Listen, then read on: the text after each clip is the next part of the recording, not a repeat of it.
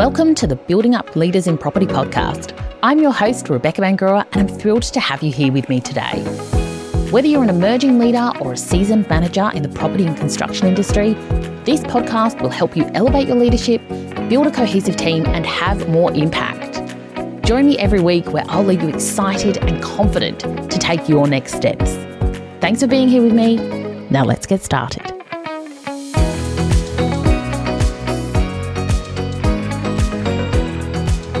You need to hear today's episode. We are talking about breaking barriers and specifically a blueprint to inclusion. And I know that it's easy to think that we are already inclusive as individuals, but I want to remind you that inclusion is something that takes intention and continuous work. And I want to remind you today that no matter how great a leader you are, no matter how great a teammate you are, inclusion is something that requires intention and it requires continuous work. And we need to be able to have these open conversations about inclusion and what it means, what it doesn't mean, and how we can do it better so that we can make sure everyone shows up to work and delivers their best results. And that goes for you as an individual, but also the people we work with, our clients, our customers, and our peers. And I know that this conversation can feel a little uncomfortable for people. We hate to think of ourselves as doing something wrong or being the person who perhaps doesn't create the most welcoming and supportive environment for people. But the truth is we all have our blind spots. And until we can really come to the table and have these conversations in an open and constructive and meaningful way, our industry will not change. Because until we do, we will continue to see underrepresentation. We will also see disengagement. And the result is that as an industry, we will not benefit from accessing the full talent pool that is available to us. We will lose out on so many brilliant minds and brilliant contributors, and we will not benefit from diversity. And let's be clear, diversity increases bottom lines, it increases retention, it increases engagement, and it makes society a better place. And we need to focus on diversity, but diversity is only one part of it. If we don't actually then create environments and situations that are genuinely inclusive, then the diversity metrics become irrelevant because we are not activating that talent we have and we are not bringing out the best in our people. So with that all said, what is inclusive leadership? When we talk about inclusive leadership, we are talking about a leadership style that actively seeks to recognise and include and genuinely value diverse perspectives and backgrounds. It's about creating that environment that is safe for people to speak up and contribute, where people feel valued and empowered to do their best work. Now, as I said in the intro, inclusive teams get better results.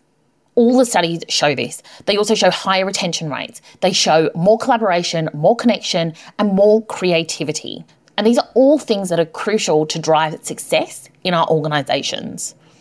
And I think each and every one of us knows what it feels like to be included, and we know what it feels like to be excluded, right? Whether we are thinking back to being at school, being younger and being excluded from a team or being the last kid to get picked for a game of rounders. We all have some experience of feeling on the outer and it feels terrible, right? And studies from Naomi Eisenberger at UCLA actually show that when we are excluded, we feel physical pain, right? It's not just an emotional response. It is something that we physically feel. And that's the same whether that exclusion is intentional or not.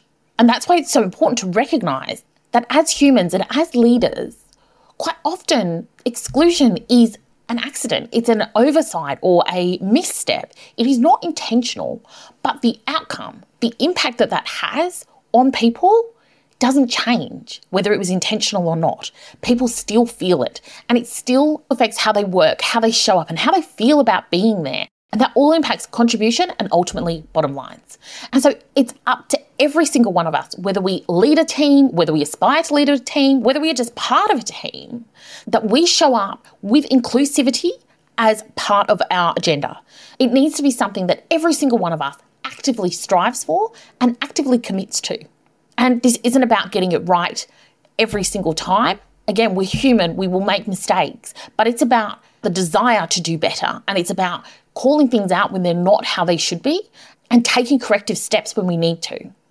And that requires humility, it requires grace, and it requires a huge amount of trust with the people we work with, because we need to be able to talk up about things. We need to be able to say, hey, this didn't feel right, or I noticed that this wasn't inclusive, and we need to commit to getting better from there. And I was reminded how crucial inclusivity is and how easy it is to be overlooked.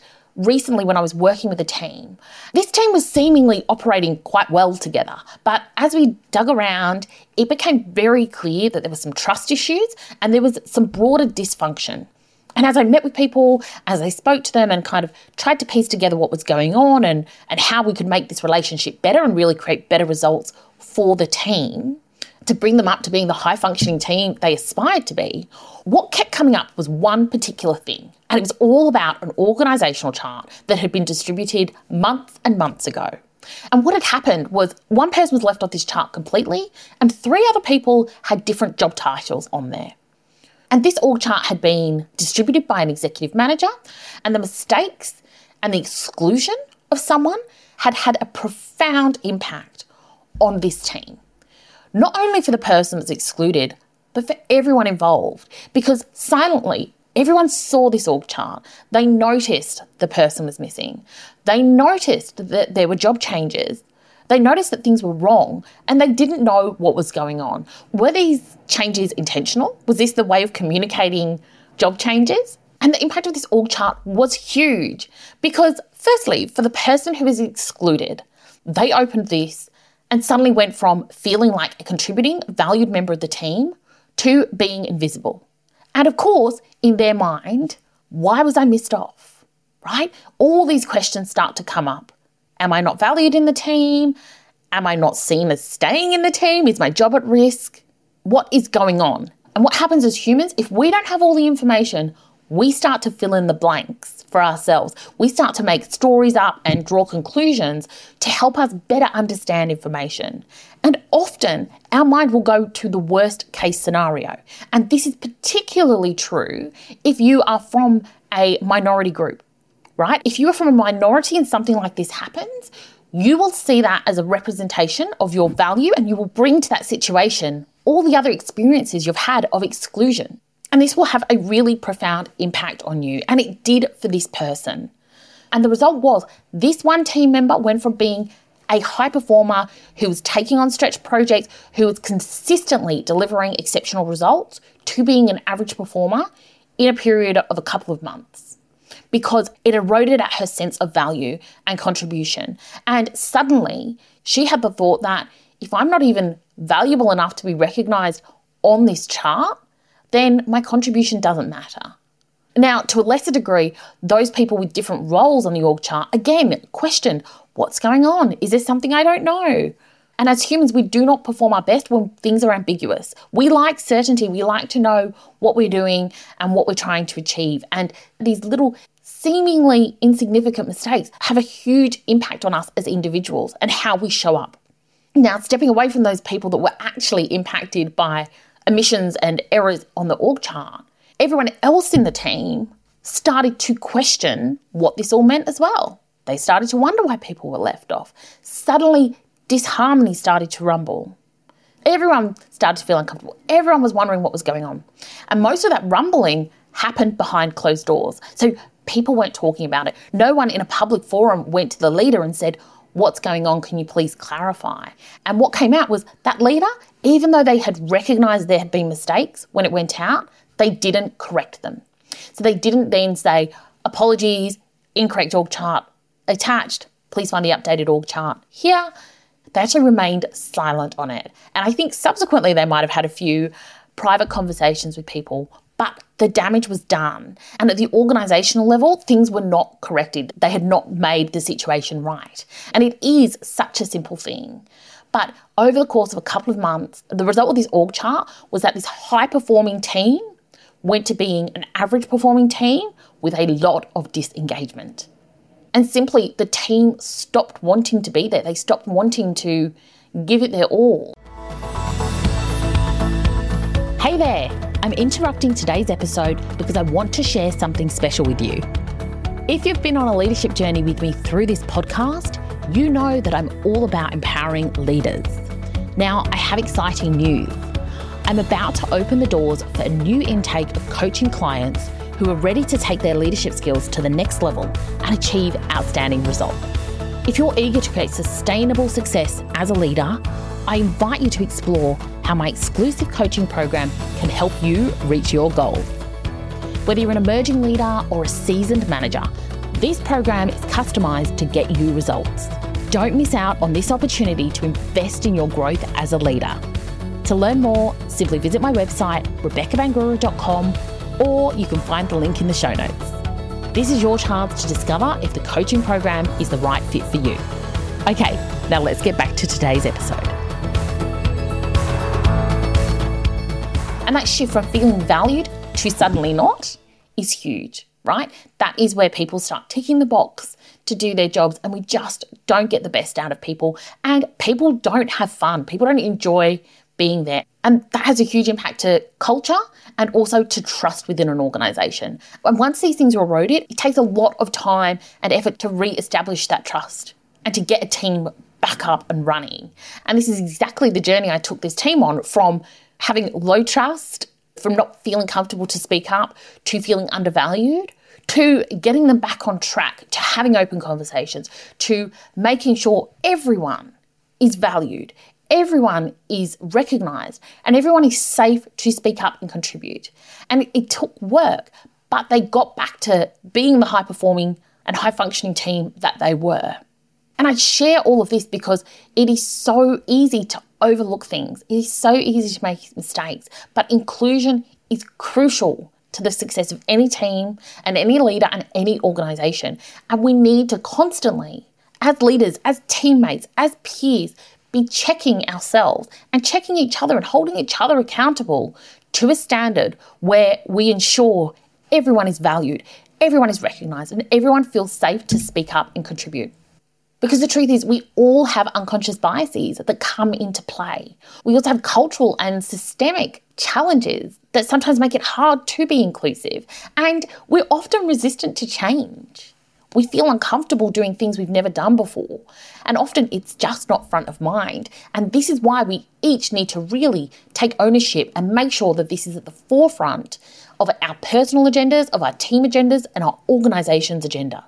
We need to be able to speak up and call things out, not so that we are naming and shaming people, but so that we are having an honest conversation, so we can do better next time and we can correct mistakes in real time, so that we don't erode trust and we don't damage relationships, and we can ensure that everyone shows up and is able to perform at their very best.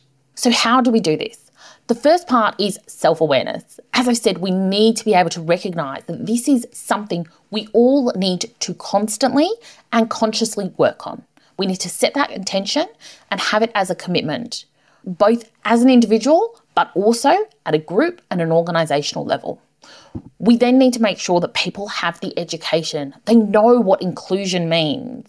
They understand the difference between inclusion, diversity and equity, but also how all these things interrelate and how they come into play. And we can do that through education and training, such as unconscious bias training. But that is not enough.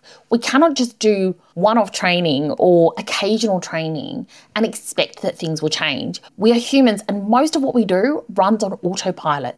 We have to have genuine mechanisms that recognise the challenges and support people to shift behaviour over the long term, so that we can create meaningful and lasting change. We can do that by having cohesive, strong teams where people are empowered and comfortable to speak up. They trust each other, they hold each other accountable, and they hold a standard that everyone is expected to meet, and they call that when it doesn't happen.